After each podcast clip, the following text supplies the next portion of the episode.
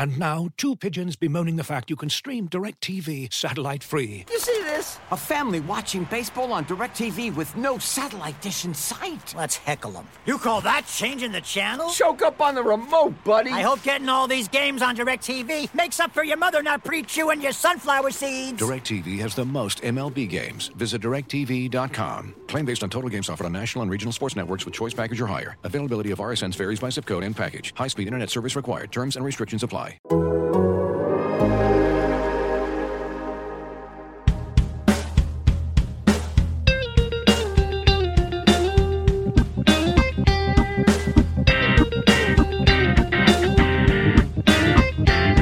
Welcome to Rates and Barrels. It is Saturday, April 2nd. Derek Van Riper here with Eno Sarris, our first podcast on a Saturday. We have we've done about 300 episodes of Rates and Barrels uh, at last count. Maybe this is number 300 if it is confetti. Uh, and this is the only time we've ever recorded on a Saturday, and it might be a one-time occurrence. We may never record on a Saturday again. We could do this podcast for a hundred more years, and a Saturday may not ever happen again. It feels weird. It feels like a Bizarro world situation. We have Disneyland to thank. So thank I'll be in Disneyland Monday and Tuesday, and so we wanted to get a podcast out to you before that whole thing went down. I think the lockout is the real cause because you booked a trip based on the season starting a couple of days ago, not a couple of days from now, and here we are. But Well, I mean, eyes wide open. I was like, either the season gets shoved and we're fine, or the season starts on time and we're fine. And then the season decided to get shoved, but very little, Just a little. so that I'm sh- I'm hurrying down from Disneyland to San Diego uh, to to do some live blogging for opening day, and I think everything will be fine. But uh, Mm-hmm. it's uh, it's uh, riding an ice edge. yeah, we've got a live episode of the 3 show on Wednesday, the day before opening day. I hope I said Wednesday. Maybe I didn't. Um, so keep an eye out on the Twitter accounts for that. But there's actually a ton of news. Teams are making decisions. Injuries, which seemed generally mild for the first couple weeks of spring training, have ramped up. And unfortunately, that includes Jacob DeGrom and his shoulder. The injury has been diagnosed as a stress reaction in the scapula. He's been shut down from throwing for four weeks. This gives me an opportunity to right a wrong. I did make a mistake. I said that it is easier for ligaments to heal than bones. It's actually the other way around. So, Sale's injury and this one can get blood to the area easier. It's actually easier to get blood to the bone than it is to the ligament. I don't know why that is. If if you think if you ask Dr. Nick, I'd be like, "Hello." Like, of course, to the the muscly parts, not to the bone, but uh, apparently that is true. So that might be good for Sale. This one um, is a tricky injury, and I don't. I'm not going to pretend to know exactly how bad it is. I will say that uh, Brandon McCarthy came out and said that this is something he dealt with uh, over the course of his career, and he came back from it within season um, a, a couple times. So he seemed to suggest that it may not be the uh, biggest deal. Uh, there were others. Uh, I think Kurt Ainsworth, um, Korea, Correa. What was his first name? The reliever, C O R R E A. Matt. I don't think it's a Matt. Anyway, there's been some people who've had like it was season ending. I think somebody uh, got it in June and came back in September. Uh, so that would be a terrifying timeline, I think. But just the timeline, let's say he just follows the timeline that they've stated. I think you're right to point out that he would stop throwing for four to, four weeks, and then he'd have to at least have a two or three week rank up. So we're now we're talking about missing six weeks, eight weeks. Yeah, I mean, four weeks of not throwing, that's pretty much April. And mm. ramping back up in May, two to three weeks might be more aggressive, three to four weeks, probably a little more conservative.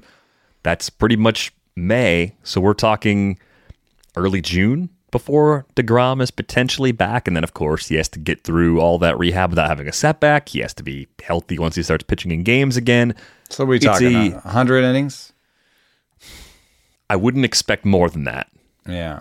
if you draft him and you get the discount And I think at this point, it's mostly in leagues that have IL spots. I think if you're playing in the remaining NFBC leagues or situations it's where really you've only got hard to nurse a guy for two months. It's really hard. We, okay, we went through this with Tatis though on the position player side. It's a similar timetable to Tatis, but I think with Tatis, even though it's a hitter and a wrist injury, I'm still more confident in that than a pitcher with a shoulder. Mm, yeah, you're right. Uh, I could see that being. Uh, you just. Uh, it, it, just seems less likely that Tatis will just miss the whole season, whereas it seems like still on the table like Degrom could just miss the whole season, you know. So right, uh, that that part's there. Um, the he could put up a ton of value though, especially in IL leagues. I am still interested, and this is why rankings are really tough. Um, you know, I have I have I would put him around 50 maybe in my rankings because my rankings are for people that have IL leagues and also people who don't, you know. So it's like uh, I think uh, around 50 is where I had Kershaw before we saw him pitch, right? Where it's like I think he's going to be good if he's in, but we don't know, you know. Around 50 is where the healthy guys you're taking have large injury risks. Round 50s where I have Means and Urquidy, which I, I like both of those guys, but they, in Zimmerman's model, both had like 50 day IL day prediction, projections. So, like, you could be taking a guy who's healthy who misses almost as much time as the, the guy, as the Jacob DeGrom that you said, oh no, he's hurt. I can't take him, you know? So, like, uh, I do think uh, around 50 is where it is. I think it, in NFBC formats, you're talking about more like I don't know, like a bench pick. I think I saw uh, Yancey Eaton talking about him going 280th. That's that's about where bench is. Ooh, 280. Okay. And there were some mains where you know when everything looked good, where he went first overall in Vegas last oh, week. Man, I, the, has there the ever been pit, a more precipitous fall than first to 280?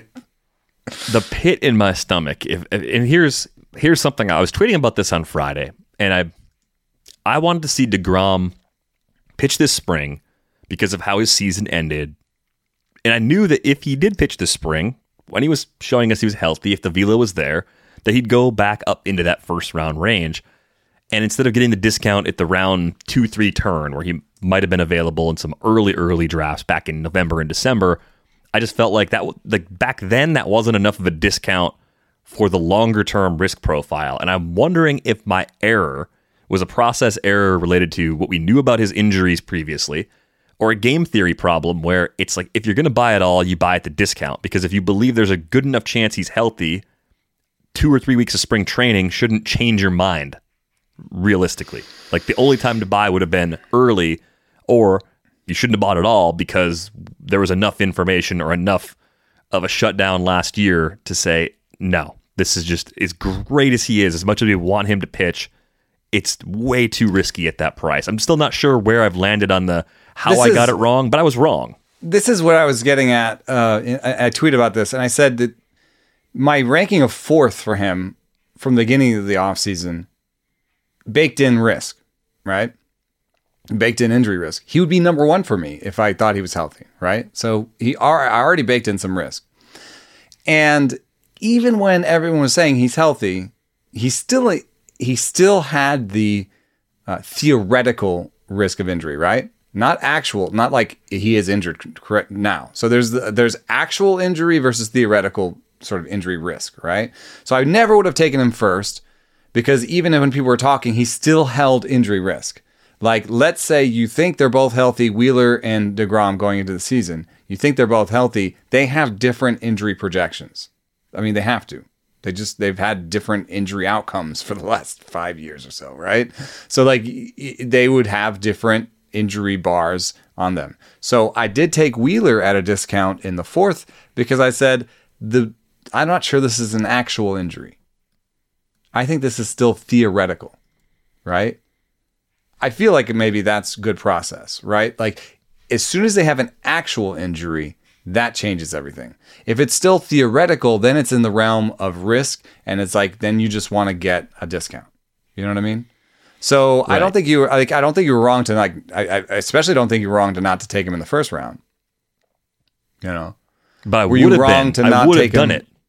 I would have taken him in the late part of the first round in the last 10 days or so had the circumstances just put him there. I just well, got we lucky. are human just- beings, and we you know we get caught up in things, and it's it seemed like he was throwing really nice, and you know.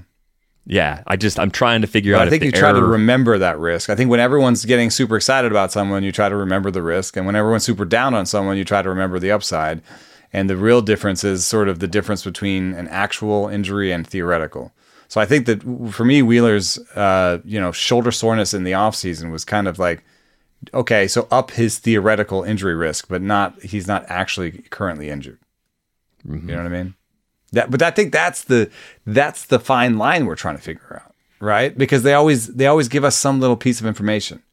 Oh, he's got a little soreness. Or is this actual injury or is this still theoretical? I mean, you could go through this with non-arm injuries too. They're going through it with Max Scherzer right now. He's got a hamstring, The hamstring. injury. They say it's minor. He said he's pitched through hamstring injuries like that before, and it's kind of like, all right, I feel fine about that. this was part of why he was lower for me. Again, that to me that was baked in. B- neck, back, you know.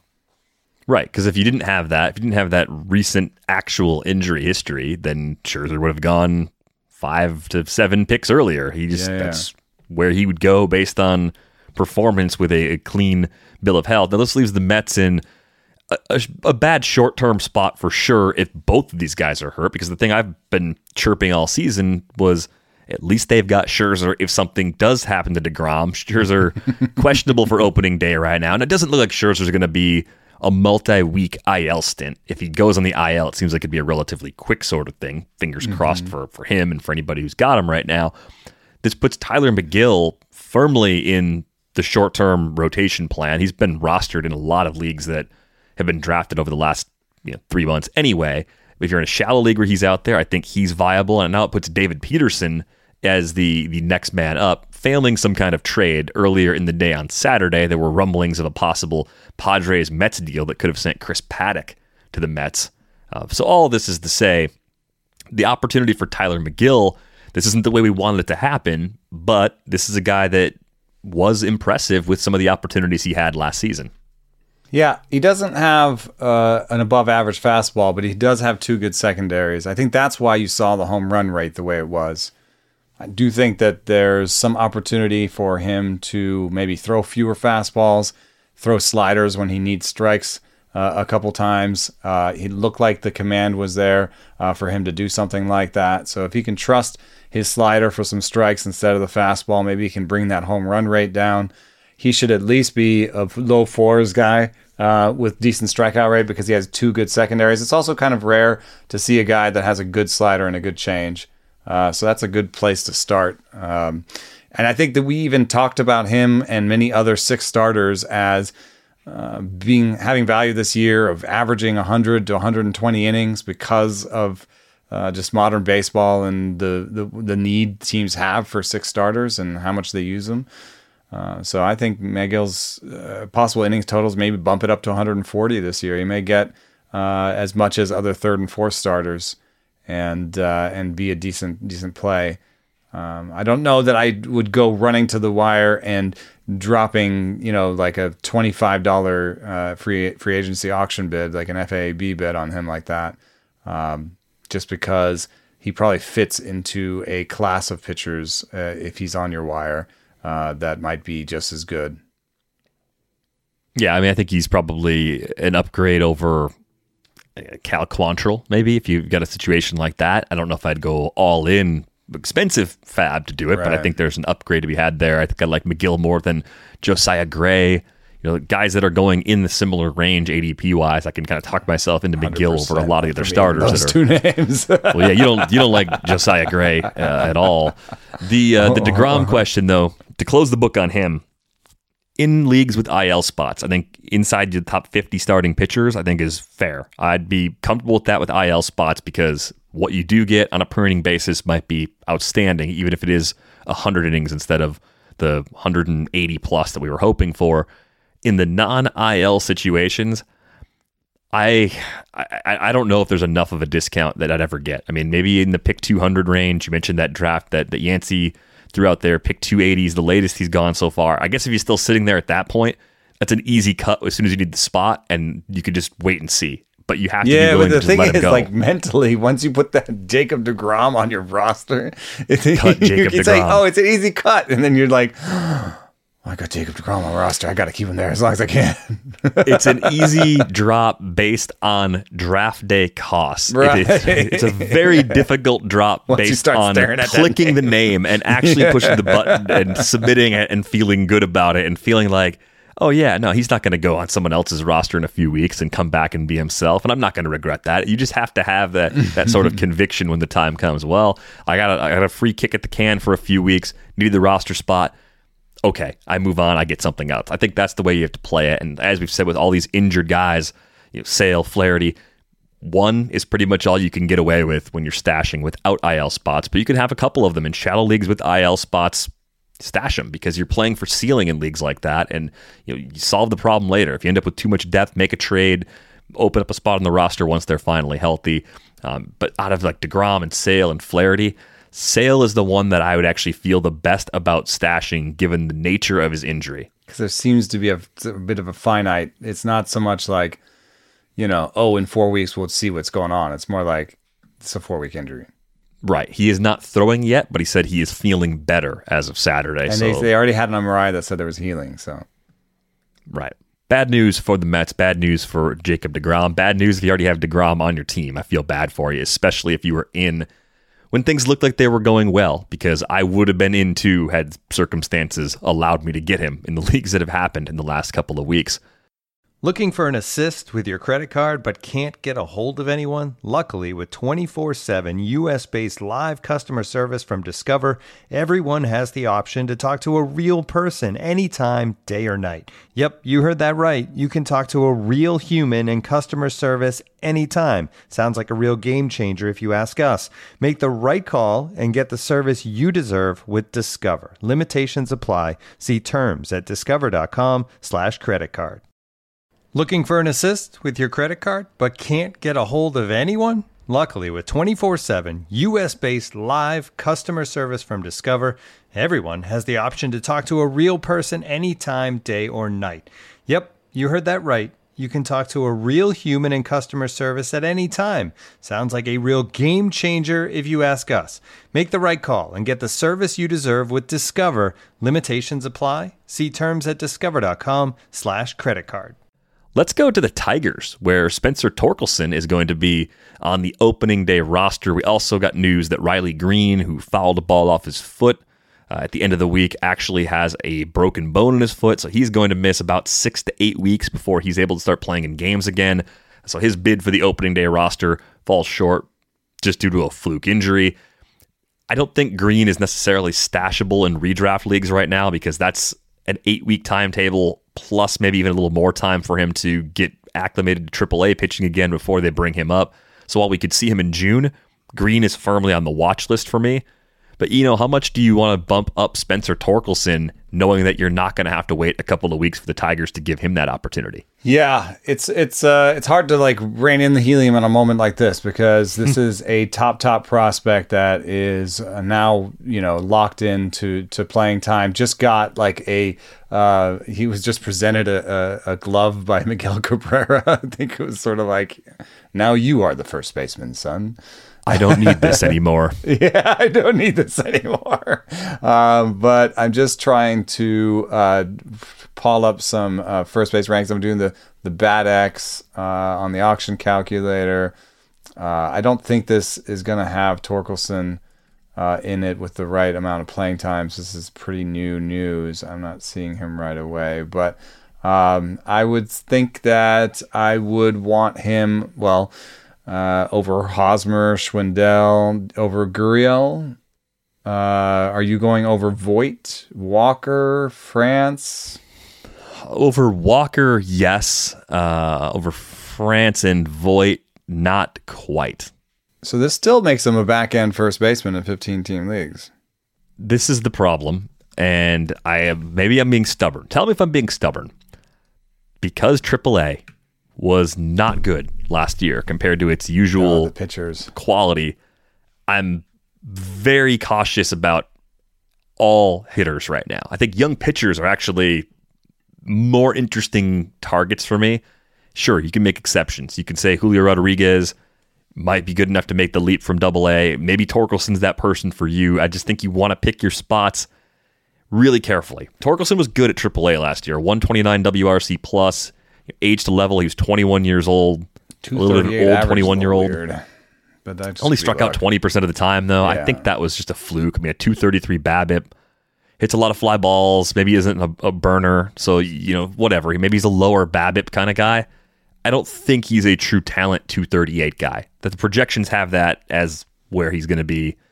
The projections, I think, also are a little light on playing time.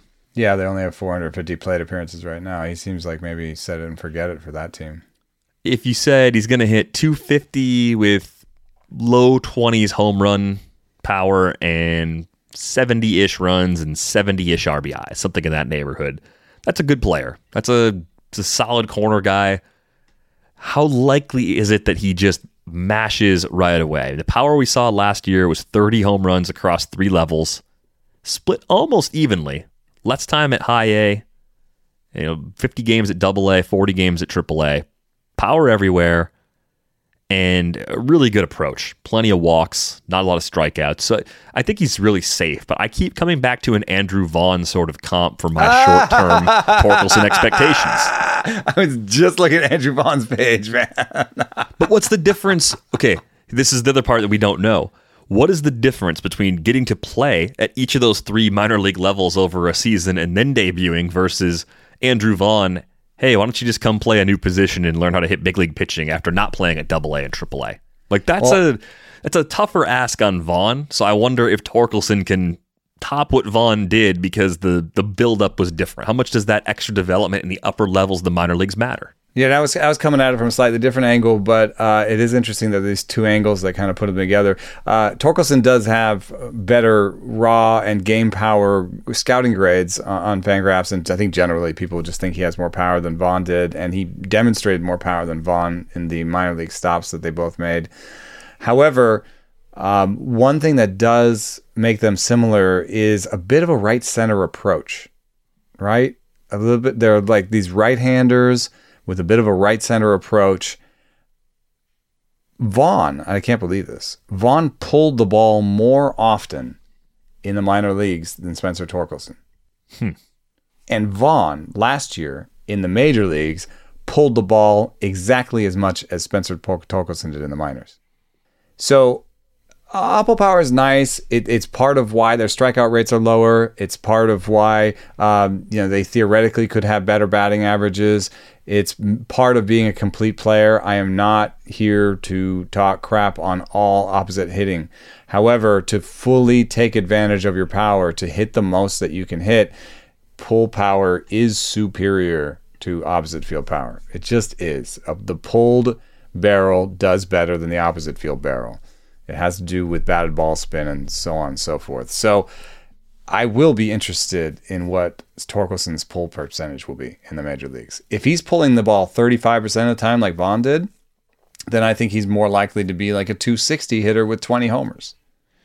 If he comes in and starts pulling the ball 40 to 45% of the time, then then I can believe more of a 250 hitter with 30 homers. Uh, because both of those things are in that tool bag. It could go either way. Um, I think fantasy players would prefer more pull power. I think you'd take 10 points off the average to get a possible 8 to 10, 10 more 15 home homers. runs. Yeah, yeah, yeah. or 15 more if at all. I mean, I think that's what it's like. I mean, I, th- th- that's that's what it's like to for Torkelson to fully take advantage of his power. I think the power ceiling is we're talking 35, 40 homers, even in, in Comerica. All right. You've you've at least convinced me with a few parts of this argument that Torkelson probably does have a higher ceiling than Vaughn, and I have to decide how much I care about the upper levels of the minor leagues actually being a part of the track record. You, you get that Mm. proof. You've seen some of those things, and Vaughn didn't. I think it was a tougher ask of Vaughn than it is a Spencer Torkelson saw in some 2022. learning at the major league level from Vaughn. It was just like yeah, it was a slow start, and the numbers quietly got pretty good over the course of the season.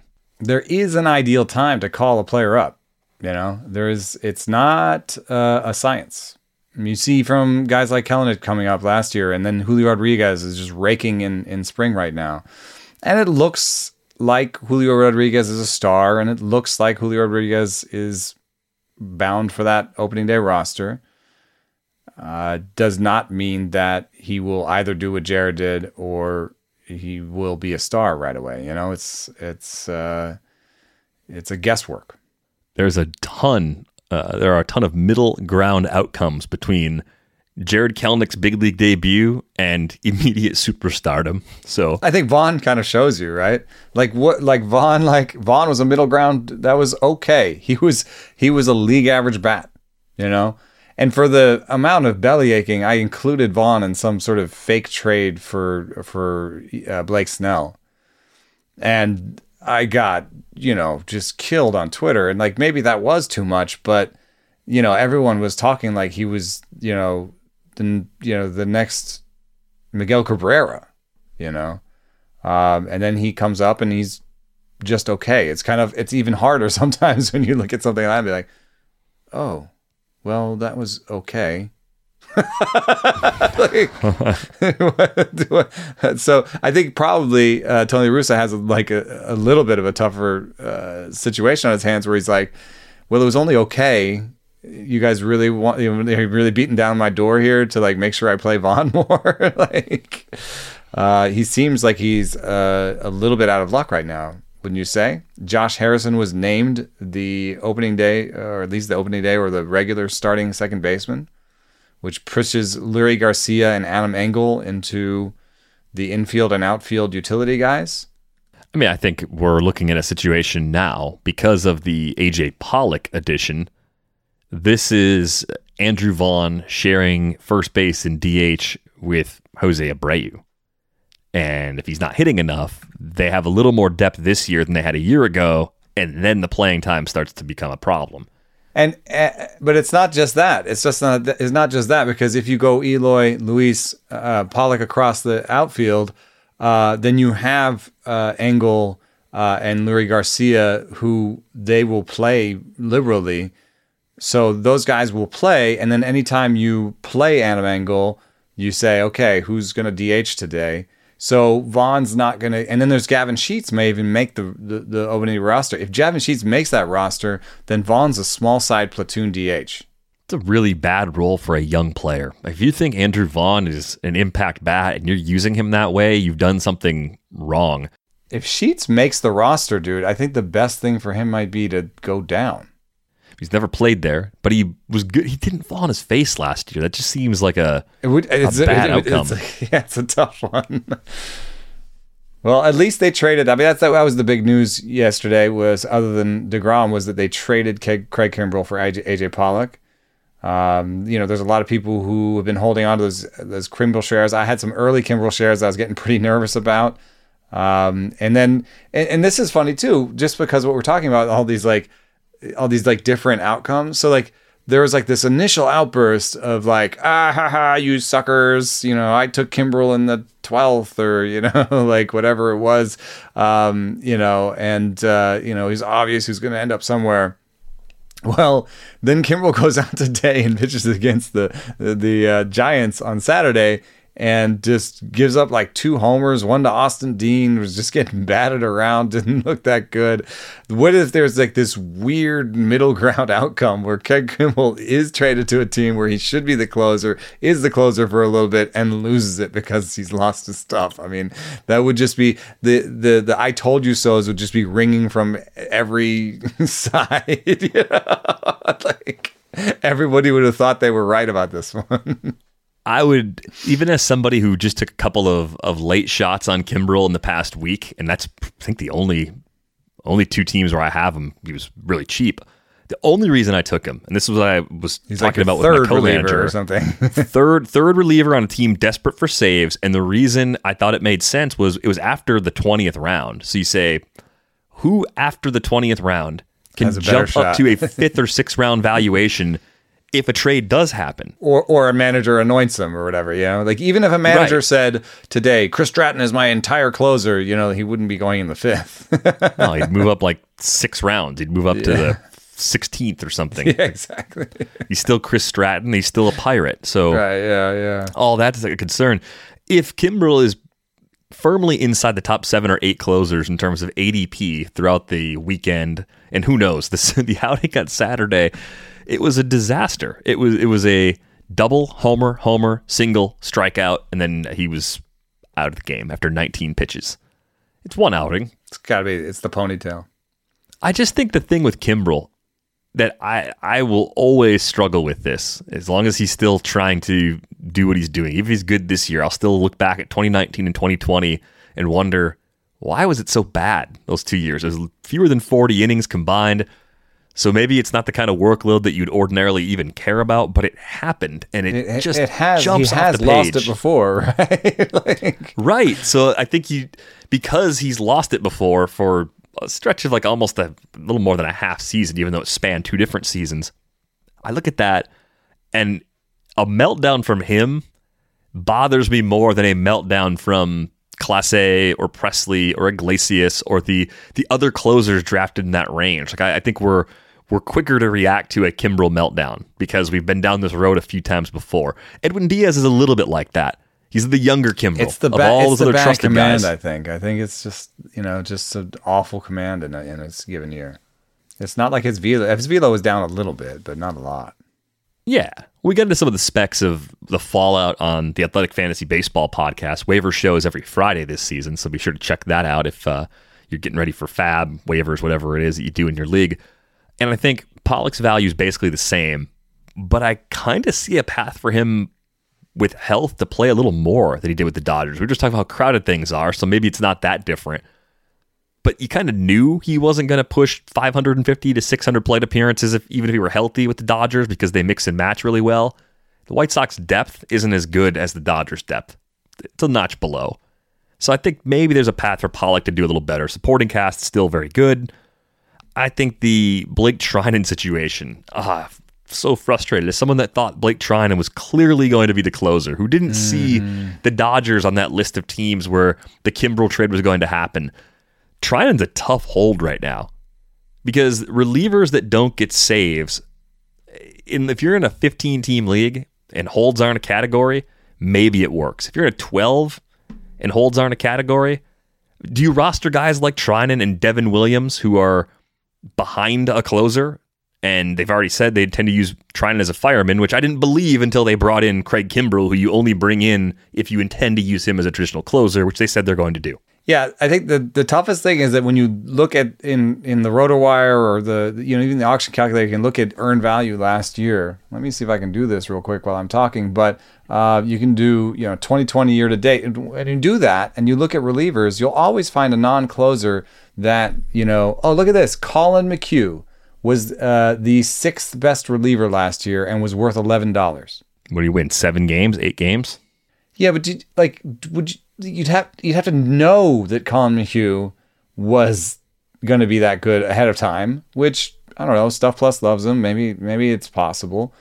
And then you'd have to leave him in there and not get saves from the only position that can give you saves. It's not like when you have a second baseman that doesn't steal and you're like, well, I can get steals from my outfield, or or maybe even Realmuto and uh, Nate Lowe. You know, I can get 20 steals from there, right? You can't do that with, you can't just be like, oh, I'll get 20 saves from Carlos Rodon. No, you won't. you know, like, it's not going to work that way.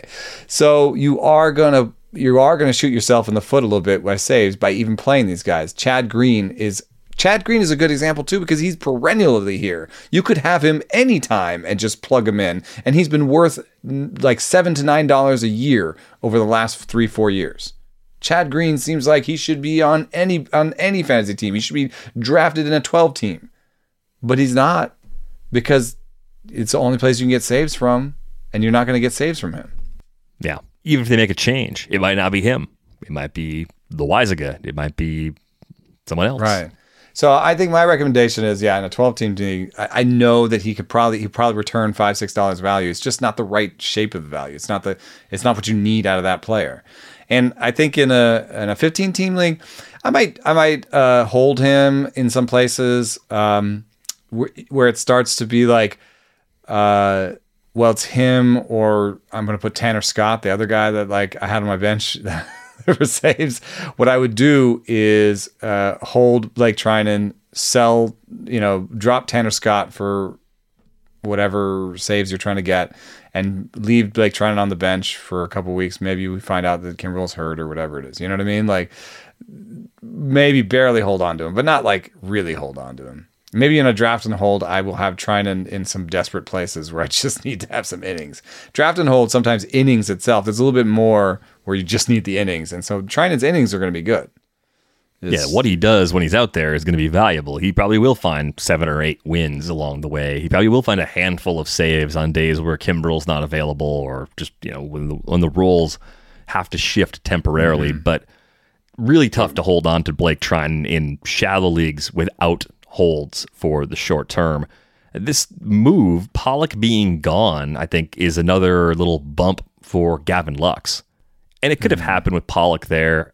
I've been wrong about Lux uh, for a year. I've been hang- hanging on to that for an entire year. I think he's probably their primary second baseman. Maybe because of their depth, doesn't play a lot against lefties, but if he hits enough, there's a chance that he could earn that opportunity. I can't give up on him. And I, have talked about him before as a guy that I think could surprise us with speed. He was four for five as a base stealer last year.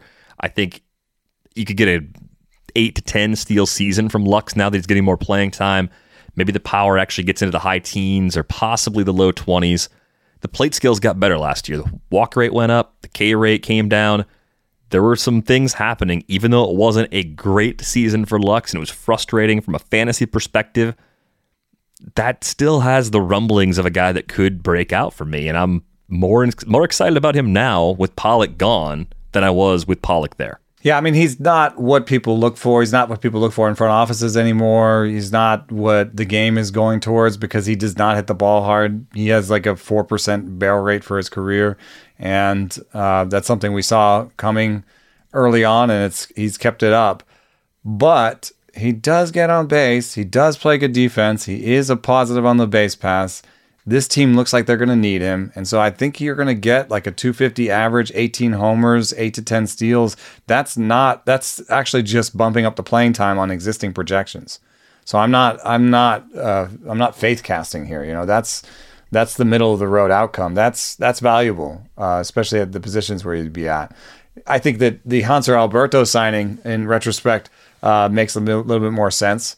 Uh, they gave him a major league deal when it seemed like you might be able to get him for a minor league uh, deal, but now with uh, Taylor probably being more of an everyday starter, um, now you've got uh, Hanser Alberto being the in, the infield utility guy, uh, and maybe Kevin Pillar or Pilar Uh, being the outfield guy. Oh, I should also apologize. It is uh, Domingo and Raimel Tapia. Uh, excuse me for the other way I said it. And and oh, also Mark Canha, mm, not with the hard H that I was doing. So apologize yeah. on all fronts. But uh, yeah, Gavin Lux, uh, arrow is up. I thought you were going to hit Mark Canha with the uh, Guns and Roses pronunciation there. what was that?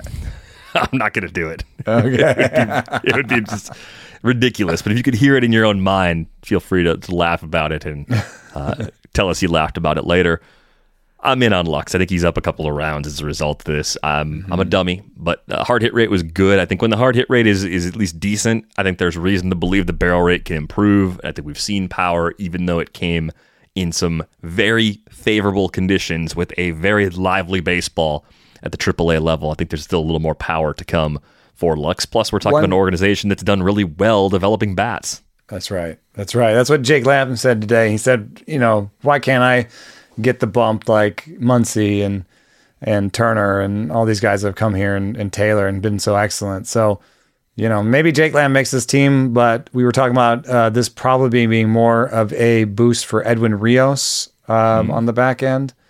Uh, but we'll see. They may value Lamb's ability to play third. I, Rios is maybe a little bit out on that one, but uh, Rios has had a better track record of hitting the ball hard recently.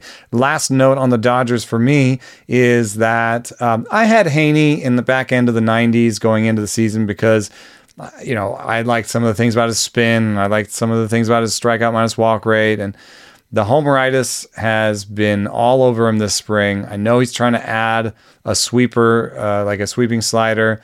I know there's still a chance for breakout, but I think uh, there's a possibility uh, he's in some sort of swing role, and that the uh, four and five pitchers for this team are Gonsolin and Tyler Anderson. Tyler Anderson has been pitching really well this spring, and also is a more formed thing. You know what I mean? It's he's uh, especially if maybe you uh, could piggyback Gonsolin and Heaney uh, and make Tyler Anderson your four because you're just more sure that he can go five. You know, whereas with Heaney and Gonsolin, Gonsolin's command, his re- history as a reliever, Heaney's homeritis, maybe just a righty lefty combo them and do you know try to get six innings out of the two of them combined without uh, giving up a ton of homers. So uh, Anderson, I think, yeah, gets an arrow up uh, with just the way spring training is going. Yeah. Heaney might be a very quick drop for me in the multiple places where I took the chance because I wanted to see if the Dodgers were right about what they saw in him and if he could make the adjustments quickly. Maybe it takes time. Maybe it never happens at all. Uh, but I do think he's going to be on that roster bubble for these first couple rounds of cuts. You really don't want to have him on your roster while he's figuring it out. Nope, no, you don't. I mean, they got plenty of alternatives. Mitch White, we've talked about him on the show. You could give Mitch White a prolonged opportunity. They got a couple of prospects. I think Bobby Miller's still hanging around camp right now. He's interesting. He looks He's good. not far away. Yeah, He Ryan throws really Pepiot's not far away. They've got pitching in spades right now. So they can't just sit there with Heaney for 10 starts if he's getting hammered and say, oh, this is fine. Just keep. Just they keep have the money to be like, well, sunk costs. We'll move on. yeah. And now, two pigeons bemoaning the fact you can stream DirecTV satellite free. Hey, Frank, a little birdie told me you don't need a satellite dish to get direct TV. What's little birdie? Was it Jimmy the Sparrow? It's a figure of speech. Point is, you can stream direct TV over the internet now. Oh, sure. Next, you're going to tell me those big birds are made of metal and filled with people, right? You mean airplanes? Stream DirecTV without a satellite dish. Visit directv.com. High speed internet service required. Terms and restrictions apply. As you've probably heard by now, we've teamed up with BetMGM this season. We'll be using BetMGM lines to make all of our picks, and we'll have special offers for our listeners each week. If you haven't signed up for BetMGM yet, use bonus code The Athletic, and you'll get a one-year subscription to The Athletic, plus up to a fifteen hundred dollar first bet offer on your first wager with BetMGM. Here's how it works. Download the BetMGM app and sign up using bonus code The Athletic. Make your first deposit of at least $10. Place your first bet on any game and claim your voucher for a one year subscription to The Athletic. See BetMGM.com for terms. U.S. promotional offers not available in D.C., Mississippi, New York, Nevada, Ontario, or Puerto Rico. Gambling problem? Call 1 800 Gambler. Available in the U.S. Call 877 8 HOPE NY or text HOPE NY 467 369 in New York. Call 1 800 NEXT STEP in Arizona. 1 800 327 5050 in Massachusetts. 1 800 BETS OFF in Iowa. 1 800 270 7117 for confidential help in Michigan. 1 800 981 0023 in Puerto Rico. First bet offer for new customers only in partnership with Kansas Crossing Casino and Hotel. Don't forget, if you haven't signed up for BetMGM yet, use bonus code The Athletic, and you'll get a one-year subscription to The Athletic, plus up to a fifteen hundred dollar first bet offer on your first wager. Speaking of, of sunk costs and moving on, hmm. Justin Upton designated for assignment by the Angels. This is the final year of that contract extension that he signed. I remember the day that news broke. I was actually, I think we had just landed for first pitch Arizona, and uh, Mr. James Anderson and Clay Link and I were getting breakfast, and one of them checked Twitter, and they're like, "Whoa, Justin Upton got an extension," and all three of us just said. It's an odd way to spend 106 million dollars. Again, I think all of us are on the hey, pay the players. But I think for a team like the Angels that cuts a lot of corners, other places, it seemed like a particularly odd way to use that much money. Upton's had a couple of injuries in recent years. I think that has accelerated the decline. You go back to 2018, a 121 WRC plus all the way back then, popped 30 home runs that year. 2019 and 2021, though, injuries have been a huge part of it. He's been below average since 2019 in terms of that WRC plus, but the max exit velocity last season still in the top three percent. The barrel rate is still there. He has Still been hitting of lefties.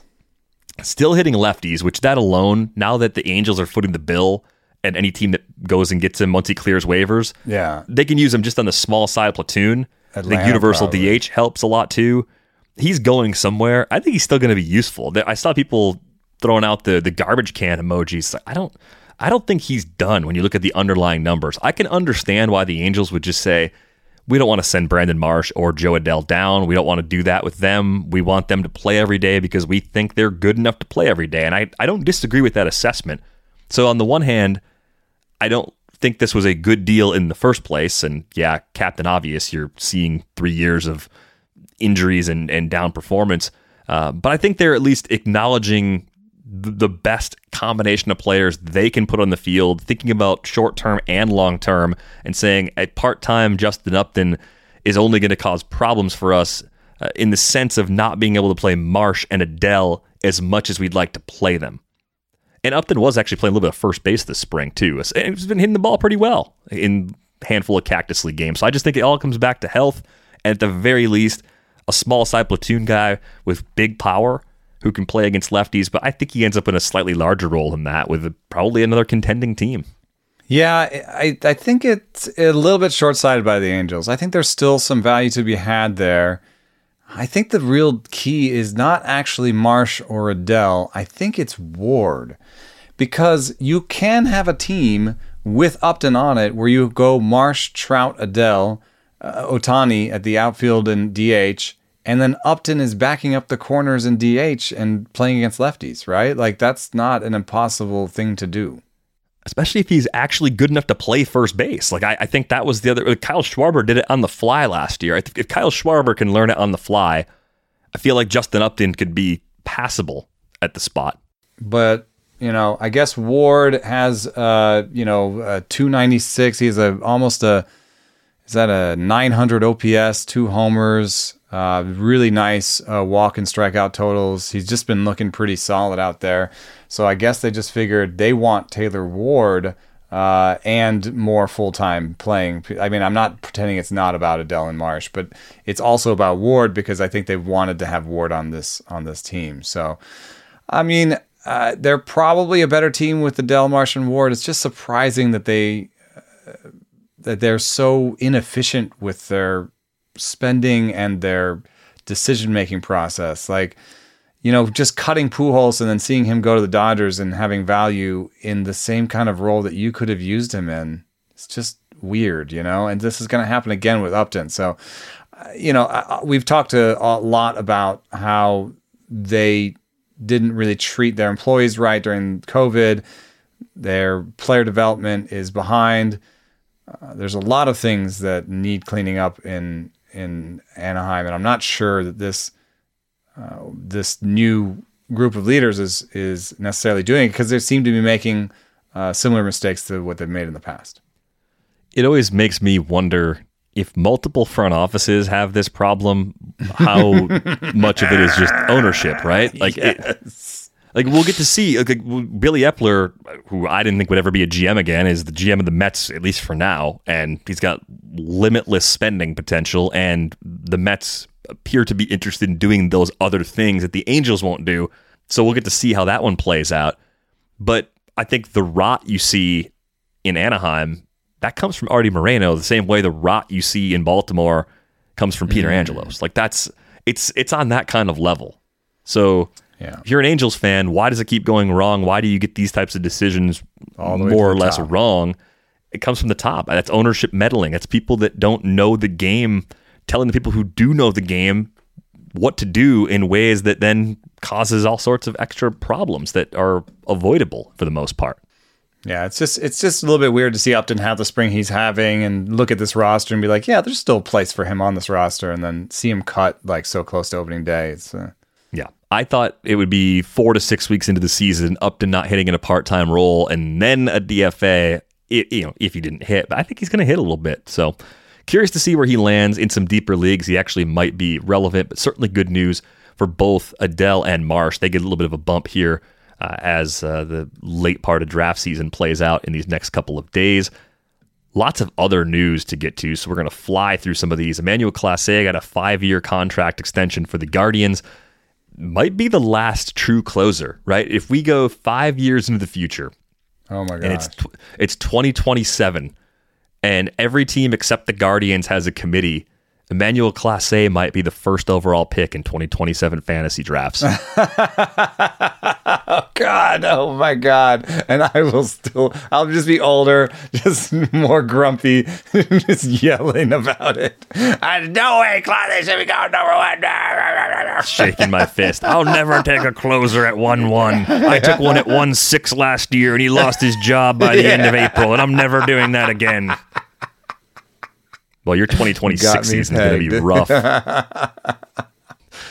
I just thought it was interesting. He's got, got user control left, but uh, gets the extension. Probably has as much long term job security as any non Josh Hader reliever in the pool right now. Because Hendriks is old. Liam Hendriks is old. If you're to keeper a dynasty league and you're trying to hold down some saves for the multi year future, Clase might be your second best option for that, given all these factors. So, little nudge for him in those formats. How about Matt Brash opening the season as the Mariners' number five starter? Both he and Reid Detmers have earned rotation spots. We'll start with Brash. Uh, a late dart for the better part of the last couple of weeks. This is certainly going to bump him up to, I would think, at least 275, 300 overall in terms of a pick range. Kind of back where we were talking about some pitchers in that range a little earlier. We were talking about would you rather's like Cal Quantrill and Josiah Gray. I think he's at least going into that cluster, if not even a little earlier. I pushed him all the way to 82, where the would you rather's would be Aaron Ashby. Uh, I would take Brash. That seems appropriate. Brash is in. Uh, Ashby is not. I think Yeah. uh, at least to begin the season. Uh, up against Tony Gonsolin, Triston McKenzie. Uh, uh, honestly, I like Brash's stuff better. I could push him harder than that. Uh, up to Joe Ryan, Bailey Ober, like back end 70s. Um, I think once you get to the late 60s, you're talking Patrick Sandoval, Huascar Ynoa. I don't know. There's, there's just a little bit more track record. Uh, you know, maybe a little bit more. Uh, it's a bad word, leash, but like a little bit more. Like if Brash comes up and struggles, like it's pretty easy to send him down and bring up Kirby or bring up one of the other options. You know, so um, you know, there Ynoa and uh, and Sandoval will get to struggle a couple times before they they they get sent down um, because I, they don't even know if they have options. But that's my point. Is uh, I think that it gets hard to throw him all the way into the into the 60s. But if you want to take him over Joe Ryan or Bailey Ober, I'm not going to stop you because I'm a stuffist and Matt Brash has the stuff, and Ober and Ryan don't. Uh, but the projections will say take Ober and Ryan. So maybe just take him over Elieser Hernandez and Triston McKenzie because he's hot and he's throwing really hard and there are uh, some stuff numbers out there that uh, agree with what the eyes say about Matt Brash. I am adamant. Uh, I'm with you on Brash. I think innings could be more front loaded. I think as they bring up George Kirby and maybe other young starters, Brash could end up as more of a, a multi inning weapon out of the bullpen come August, September. Worry about that when you get there. Don't sweat that too much right now because there's a world in which he pitches well enough and then they start messing with his workload around the All Star break and they try to keep him stretched out as long as possible. He could be, if you're asking who could be a Luis Garcia type this year, Matt Brash could be that kind of pitcher. That could that could happen. And he can get to 120 innings without um, without it being much of a push. I mean, he got to 95 last year. Yeah. So I, and they may they may be willing to pull him to like 140 or something. That wouldn't be that surprising if if he's pitching well. Reid Detmers, I think I've I think I've got as much Reid Detmers as I have of any pitcher that goes in the was in the post pick 400 range. Now he's more in the the back of the 300 and climbing. We've talked about him before, believed to be the most major league ready pitching prospect of that 2020 draft class. I, I think I'm just going to keep fighting this battle Uh, until I lose enough times to give up. But I think when someone comes up and debuts and looks as bad as Reid Detmers did, Edward Cabrera gets this sort of label too. So it's not just Detmers. I don't have a fascination with this one player. You come up, you pitch about 30 innings or less, and you just get rocked. And everything you did before that was really good. The pitches are good. The command's supposed to be good. I'm in. I'm buying in after the ugly of the ugly ratios, and Reid Detmers is firmly on my yes, I will pay the increased price list. If he's going around pick 250, pick 275, I'm still in because, yeah, it's a six man rotation for now. He's probably their third or fourth best starter. And they might lose one of the guys even ahead of him in that order. So I think he stays in this rotation all year. and he ends up being one of the better young pitchers in the pool this season. Yeah, I just wished he pitched in a Statcast park for the spring training because I have not seen stuff numbers for him uh, this spring. The stuff numbers last year for Edward Cabrera were at 103, and for Detmers they're at 95 or 96. So I think there's a fair amount of difference between those two. Uh, I prefer Edward Cabrera. However, Edward Cabrera probably doesn't have a rotation spot, so nanny nanny boo boo, you know, stick your head in doo doo. I That's exactly not, where I was going to go with that. I'm not all the way in on Reid Detmers um, for those reasons. Um, I have him around where I have Reiver Sanmartin and Carlos Hernandez, who have slightly better stuff numbers. Uh, Madison Bumgarner, who is throwing two miles an hour harder this spring, um, and uh, and Luke Ooh. Weaver. So that's the low 100s.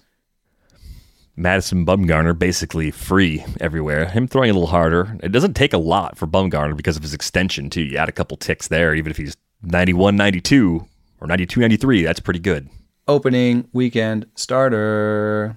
Mm. What's the matchup? Uh, I forgot. so in, in 2027, when you're drafting Emmanuel Clase at 1 1, and I'm still drafting pitchers that got rocked in small debuts, if that's still happening, then I will willingly submit my face to be used on the label of like a, a paste, like a, you know, like a jar of paste. I will find a company that makes paste and say, put my face on this jar. Padres at home. Okay. Padres at home. Could be all right. I'd be all right with that. No Tatis. I mean, if you're looking for an opening weekend starter, not, it doesn't get worse. It, does, it gets worse than Madison Bumgarner. It does get and worse somehow. Just a little bit of strategy. If you are in a free agency auction uh, bidding situation, like Brash may go really, really high. You know, and if you gross. And if you don't want to spend uh, like two hundred dollars out of your thousand dollars on the first weekend on a, on a young pitcher, uh, what you can do is put in a make good offer on Brash and then put like five pitchers below it, you know, and like put some good, like nice, modest bids, and then finish with Madison Bumgarner for three bucks or something, and uh, you'll at least have something good that come out of it, and you'll keep a little bit more money for later, and uh, you know, it might be the right, it might be the right choice. There are stranger things that have happened than Madison Bumgarner at 32 years old becoming fantasy relevant again. Especially since the humidor in Arizona has made that a much more neutral, almost pitching friendly park. 118 whip last season, also lower than expected. It came with a 467 ERA, but usually you don't see those two numbers that far out of whack. So some the stuff numbers. Uh, he was one of the biggest stuff uh, risers in the in the in the second half last year, which very very much surprised me. I love the cheap bid Love that. The first first couple of weeks, everyone's eager to spend their money, and there sometimes there are players you have to go get because you got injury issues, and there's mm-hmm. great opportunities that have presented themselves. I understand it, but the contingency bids can end up being really sticky players for your roster that come at a tiny fraction of the actual price. I feel like we haven't talked about Blake Snell this spring, and I, I realized that the reason why we haven't talked about Blake Snell this spring is that he just debuted in the Cactus pitching. League on Thursday.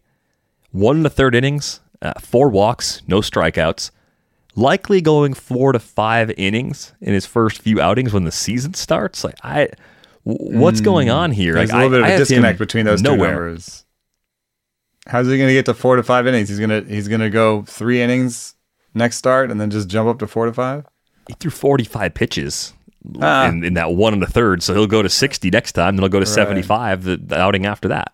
All right. So it's possible. I'm actually not as worried because he never had good command, you know? And so I just, I, you know, I think that he didn't have a great outing. This is always possible for Snell. Snell has huge break, you know, bad outings and he's a little bit like the girl with the curl in terms of like you know very very good or very very bad. I don't know where that came from. I don't even know what that means. I'm not even going to think about it. Uh, Jesus Luzardo has had a nice spring. Uh, is he kind of also in the the group of pitchers we were talking about earlier, kind of like that Detmers cluster? He had a higher ADP to begin with, so you're probably paying a premium if you want to get Luzardo right now. But the spring numbers 10 Ks, three walks in 11 and two thirds innings. Last time out, four and two thirds with three strikeouts, just one run allowed. That was against the Astros. I don't know if that was an A lineup or a B lineup, but is he fixed? Because Jesus Luzardo carried a lot of buzz the last few draft seasons, and this year he has been very affordable, relatively speaking. Yeah, uh, I just have to admit I might be wrong about him. I stuck to where I have him uh, because of uh, poor stuff ratings, and uh, you know I've had a very up close and, and personal uh, you know view on him here in, in Oakland, and I just I didn't see it for him. However, uh, you know I've seen some stuff numbers; they're better this spring he went to a new organization that maybe had some plan for him uh, in terms of how to change his his sinker and his four seam, which were the problem. Um, it's certainly possible that I'm going to be wrong on him. And uh, right now, I have him uh, about 120 next to like Dane Dunning and Nate Pearson and Mitch White as sort of like you know maybe it works out. But the difference between him and like Mitch White is Luzardo probably has a roster spot, a rotation spot to begin the season. So uh, you don't have to wait as long to figure out what you've got. So he should be higher maybe, but I just I until I get those sweet sweet Statcast numbers, uh, I'm a little bit in the dark on what the changes have been that they've made. And sometimes a guy like him can look better, a lot better in shorter stints because he's throwing harder. So we'll have to see what he looks like in five. Yeah, I would say to begin the season, I look at Luzardo as someone you're probably using as more of a home streamer and a two start pitcher. You're not necessarily throwing him out there week after week for the first month and, and just letting it rip in mixed leagues, but getting a few few starts with some uh, some Statcast numbers will go a long way toward giving the, the model an idea if a lot has actually also changed just, for Luzardo. I would rather have him on my bench. you know, I'd rather have him on my bench for those first few starts because it's been pretty bad for a while. Seems fair. Uh, last news item to pass along Garrett Crochet undergoing Tommy John surgery, so tough break for him. That White Sox bullpen, no Kimbrel, no Crochet, still very deep, still very good. But if we reach the point in July because of a couple more injuries and maybe like a, a downturn in performance from one of their high leverage relievers where the White Sox need to go out and trade for bullpen help, it's going to feel awful. That's going to be interesting. Uh, you know, they might have uh, something really interesting in Reynaldo Lopez if Michael Kopech is the fifth starter and Vince Velasquez is the sixth starter and Lambert or Stiever. Stiever might be hurt too, actually. Let me see this. White Sox play Stiever so. on the 60 day injured list. All right. But uh, let's say uh, Lambert and Velasquez are your pitching depth. Um, Lopez could be an excellent, excellent late game reliever. So they still go Bummer, Graveman, Lopez, and they're waiting for Kelly to come back. So uh, there's, there's, still a lot that has to go wrong for for uh, for that bullpen to fall apart. I think. I hope for their sake it doesn't, but it would just be one of those strange things like, oh yeah, remember when we thought their bullpen was eight deep? Oh, it's only three or four deep because of all this bad stuff that happened. First couple of things already in motion. We have to go. Uh, oh, there were a couple emails that passed along suggestions. One from Ani suggested a clicker so you don't have to reward your dog with the, the yes or like cue your dog with the yes. Dog clickers are very good. I wanted to uh, I wanted to apologize. I didn't mean to uh, disparage uh, all dog psychiatrists or or or say that it was all lark. And in fact, it seems to be working. My dogs now, uh, when we go on walks, look for other dogs and look for other humans because they know they're going to get a treat.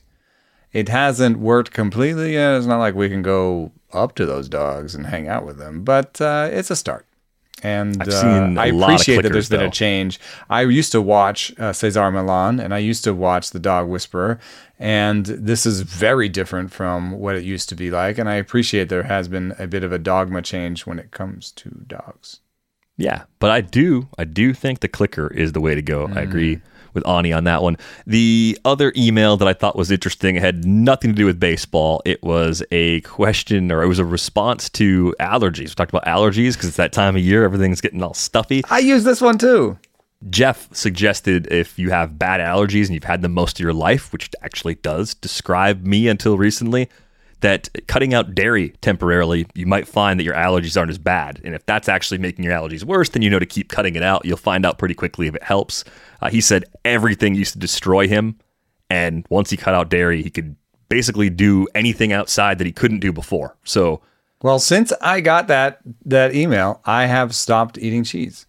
Now I haven't cut out butter because it's butter can't cut out butter. Uh, butter's so butter. You expect but, me to uh, Yeah, what are you talking about? but uh, I have cut out cheese. I usually throw some cheese on my sandwiches or cheese. I can't have pasta sauce, so I would throw some, you know, I'd do cheese uh, in my pasta. I have not had cheese in a week. I actually, you know, I, the the allergies are haven't been as bad as they were, but I think just generally I feel a little better. Uh, so uh, my wife is like looking at me like, you better still buy me my cheese. Yeah, well, no, dairy is causes inflammation, so it yeah. may be causing the inflammation that's making you feel worse. Give it a shot. We're not doctors. This is just a life hack that was passed on by a listener of the show. We appreciate the rates and barrels life hacks because life's challenging enough. We want to make it a little easier for everybody out there if we can. On Twitter, you can find Eno at Eno. You can find me at Derek VanRiper. You can email us, rates and barrels at theathletic.com. I know emails have been piling up. We'll start to catch up on those now that the season is about to start. As I mentioned earlier, a live 3 show coming Wednesday. Time to be announced on Twitter. We're still working out the details of our actual schedules that day, but it's a big season preview episode, which will be on the YouTube channel, but it'll be in the Athletic Baseball Show feed. So be sure to check us out over there. That's going to do it for this episode of Rates and Barrels. We are back with you on opening day. Thanks for listening.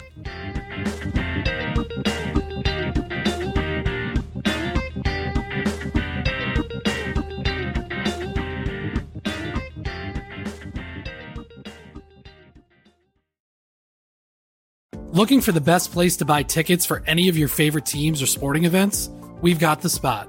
Our partner, StubHub, has been the leading ticket marketplace in the world for over 20 years, providing a 100% guarantee with every order. From a worldwide selection of live events, the widest choice of tickets, and industry leading partnerships, StubHub has what you need to purchase with confidence. StubHub, an official partner of The Athletic.